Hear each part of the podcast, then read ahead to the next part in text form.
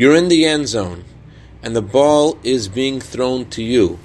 Before it reaches you, say, I can catch that ball. I can make the touchdown. Good morning.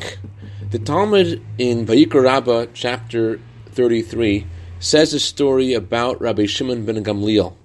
He once asked his servant, Tavi, Tavi, go buy a delicacy for me from the marketplace. And Tavi went and bought him some delicious tongue. Then Rabbi Shimon ben Gamliel said to Tavi, Tavi, buy a terrible dish from the marketplace. And Tavi went and bought a tongue again. So Rabbi Shimon ben Gamliel asked him, what is going on? Is this a delicacy or is this terrible food?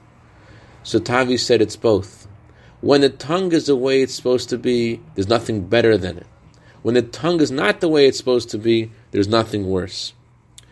That's why the Torah says that when someone speaks ill of someone else, the Torah says that he has to go through a purification process and bring a hyssop and a cedar.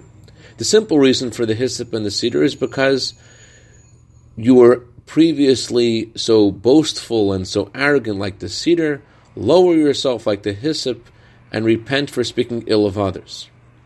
But the Chadush HaRim says sometimes the, it's the opposite.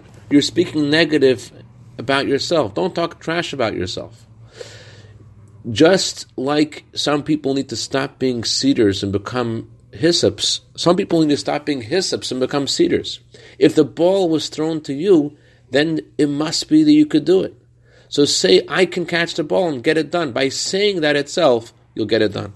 I'd like to dedicate our Minute of Torah today to Mister and Missus Ezra Rosen in honor of Ezra's birthday today, and to Rabbi and Missus Beryl Cohen in honor of Beryl's birthday today.